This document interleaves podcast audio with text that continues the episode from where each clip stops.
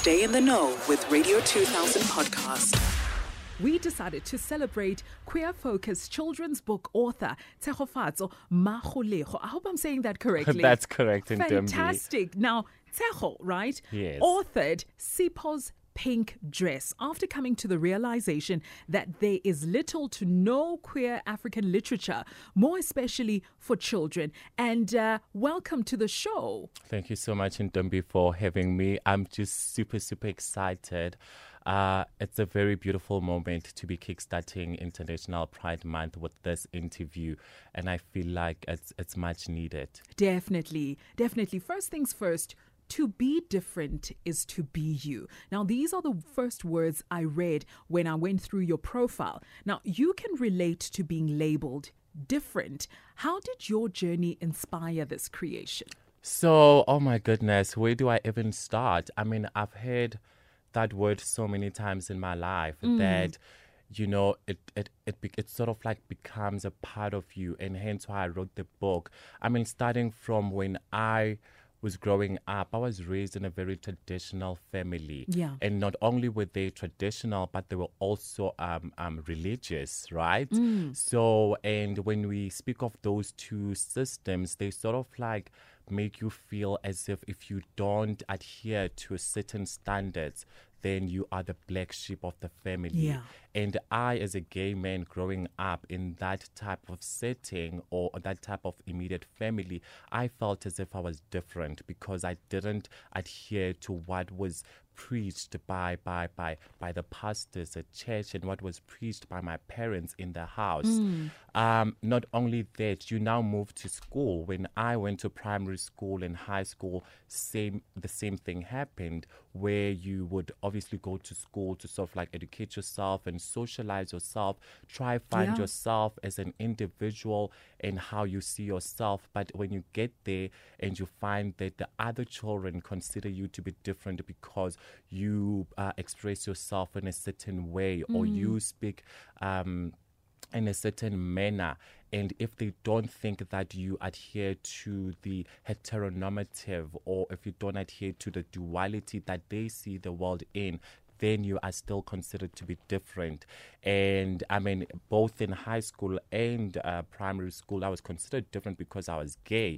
Um, and I mean, hence why the book again to say that I didn't want the, the the next generation to experience the same thing of being ridiculed and called different. I mean, if you were to look up the word different on a dictionary, it will tell you that um, being different is being unusual. Yeah. You know what I'm saying? Yeah. Sort of like a demeaning and derogatory word. Um, but in the book, uh, we find that even the languaging changes so that um, um, um, Sipho, who is the protagonist on the story, sort of like feels uh, good about themselves and they know that they are not different. There's nothing wrong with them. They are just them and they should remain that.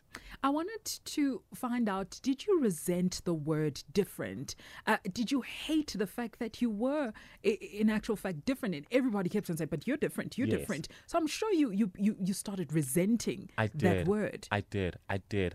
And hence why I'm saying languaging is very Yeah. important because if we are going to put meaning behind uh, the word different, it's in how you people say it, right? It's in the tone, it's Yeah. how they say it and the meaning behind it and the intentions behind it. How they would say it, it'd be like, oh my gosh, you're so different.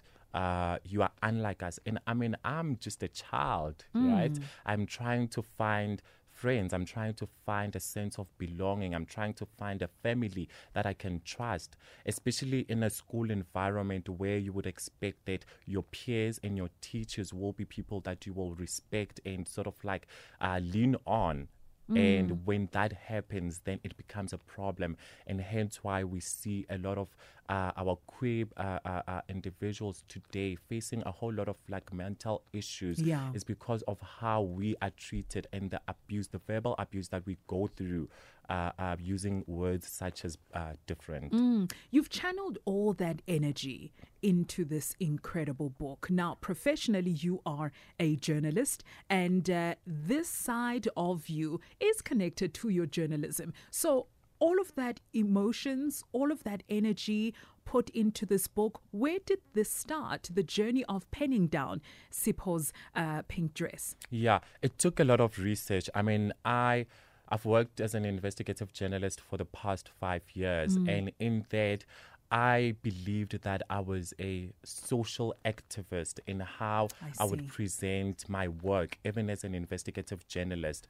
For example, I did a story uh, called Trans Medical Rights, which looked at the rights of uh, uh, transgender individuals in South Africa and in them accessing uh, basic health care. And when I did that story, um, I got a shock of my life when I realized that we only had four public hospitals which uh, which offered uh, gender affirming services, and it was even worse when I went underground to sort of like test the system to see if those four hospitals really offered the services. And I mean, medical practitioners medical practitioners will be like, um, gender affirming surgery, what's that? Uh, what does that mean? Asenzi izinto zamagay lana. Go to a clinic, you know? And I mean, it was really bizarre to hear a medical practitioner say that uh, uh, on Spycam and not understanding the type of services that, that they are meant to be providing to transgender individuals in South Africa. So, out of the four hospitals that I uh, tested, only one only one way they sort of like understood what transgender means and gender affirming surgery meant. And i mean it was really disappointing. And it was through all of that uh, that i realized that we needed education. And hence why i felt like uh, queer um, um, literature and especially queer african literature was important so that we educate people even those medical practitioners who feel as if they, who one would expect them to understand what being transgender is, so that when they read such literature, at least they have that um, education and they sort of like understand what it means to be transgender and what is it uh, when we speak about gender affirming surgery, for example. The book, in and of itself, I mean, I've seen it. It is a, a, a really loud stand, you know. Uh, even the the the the, the image, uh, the illustration Yes. on the front cover. Uh, talk to me about the creation of that. Was it deliberate for it to stand out and to be bold and to be in your face? We desperately need to be represented as the queer nation and as gender diverse people. And I mean, we've seen uh, post apartheid era the emergence Yes. of uh, black African uh, literature, Yeah. but it's not enough. We, I mean, I looked up. Uh, books such as Sipho's Pink Dress, and I literally couldn't find anything. Books that are written by uh, queer authors, black queer authors for queer people, and I, I could not even see that.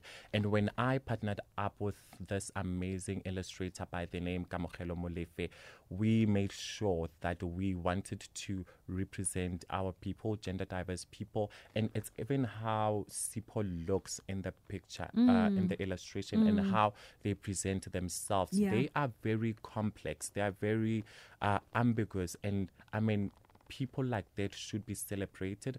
People like that should be allowed to be themselves, and they should feel as if they are seen. Sipho, uh, for example, was assigned male at birth, but they do not feel as if they are male. Yes. They do not feel as if they are female as, as well. And that's a narrative that we do not see, especially with black authors in South Africa and in Africa. And I was very intentional with the brief as well when I gave it to the illustrator Kamogelo. I said to them, listen, this person doesn't identify as female and neither do they identify as male. We should have them um, look how they are meant to look and present. I remember we had a, a fight with Gamo when they sent me the first um, illustrations, and I said to them, um, I feel as if they look a bit too masculine. But immediately after I said that, I realized that I myself was wrong to go. dictate, Yes, right? yes. How they should look, how, how how more masculine they should look, or how feminine they should present. And I said, actually, Gamo, let's leave them as they are because this is who they are, and we should respect them. mission accomplished Yeah. because it is very eye catching and it does draw your attention to the book. Now, who is this book aimed um, aimed at? Yes. Is it for a parent who can see that the child is different? And I'm using that word uh, for lack of a better word. Mm-hmm. Yes. I still need to educate myself Yes. to choose the correct words, right? Um, is it aimed at a parent who can see that my child is different and maybe let me gift them this book so that they can um, be reassured that it's okay to feel the way that they feel? Or is it aimed at, you know, the little boy inside, uh, you know, a, a, a, a queer member who wished that they could have read such literature when they were whole lot younger? Their lives would have been explained much better. Uh, when I wrote the book, my intention was for all the Siphos out there to see themselves in, in this book and in these colorful pages. That was my main um, goal. But now I realize that this is even beyond us as queer children Yeah. seeing ourselves. So when I um, uh, started researching and trying to write this book, I wanted it to be. Um, my main goal was to make sure that children who are gender diverse and are gender non-conforming they see themselves in this book. Yeah. But um, in the initial stages of writing the book, I sent it to a colleague's uh, 12-year-old son who uh, uh, uh, uh, identifies it as heterosexual, and their review was that this book makes me uh, think about what I say to the next person. Oh, that's beautiful. This book um, makes me more open minded. And that's when I realized that this book was just even beyond it being read by gender diverse children and gender diverse individuals. Um, for me, I just felt we had won with, with with the book, and when they said it makes you think about what you say, it almost made me want to cry because Mm. I could I could even remember myself needing someone like that Yeah. to say that to me growing up, you know, and if they themselves feel as if it makes them think about what they say, and I'm sure they won't even. If, if they were a homophobe, I'm sure after having read the book, now it's sort of like changed how they feel about uh, gender diverse people and queer individuals.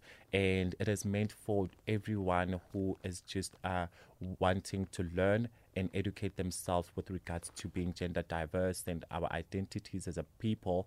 And I mean, it, it, it, it is for a mother. And I feel like uh, for children who are even younger who still need their parents to read the book for them, this will be a beautiful experience. It will be a beautiful bonding session for both the mother and the child to learn about themselves and also unlearn some of the um, uh, lessons that we Yeah. are sort of like uh, uh, they're sort of like shoved down Yeah. uh, our throats whilst growing up using systems such as Christianity Yeah. and uh, these other religions as well as tradition. And I feel like it's, it's a book that will sort of like change the culture Mm. that we are currently seeing ourselves in. And it's a book that is aimed at also combating bullying at school, Mm. which is a very important thing uh, because we are seeing a whole lot of children who are suffering from mental health issues and who are committing suicide because they feel as if they are not seen and they are not heard, uh, and let alone just the fact that they are being bullied at school, which is not which is something that's not supposed to happen. So this book will be a very powerful tool uh, and a weapon that will help us uh, as a nation combat those social ills that we are seeing on the ground. I like the word that you used as a weapon. Now, where do we get this weapon? Where do we get this book? so this powerful weapon is available through me. Uh, I am a self-publishing author. So uh, you are able to reach me on my social media pages, which is Tshego Magolego.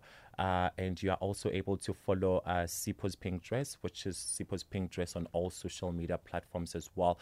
The book is available for pre-order and it goes for 175 and we will be bulk printing as soon as possible. So everyone who's willing to get the book, they are able to contact me on my social media as well as my number, which is 078 865 7263. Repeat that number again. That's 078 865 7263. Wonderful. And we can go to social media as well and send you a DM to Sure. order the book. Is there going to be another one? Because Definitely. Okay, okay. Super excited about it. I've actually finished writing the Oh, sequel. wow. it's a beautiful book, and uh, it's more based on the family unit, and it's just dismantling a whole lot of concepts.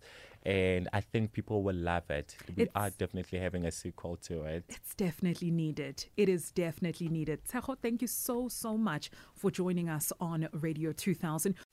Radio 2000 podcast.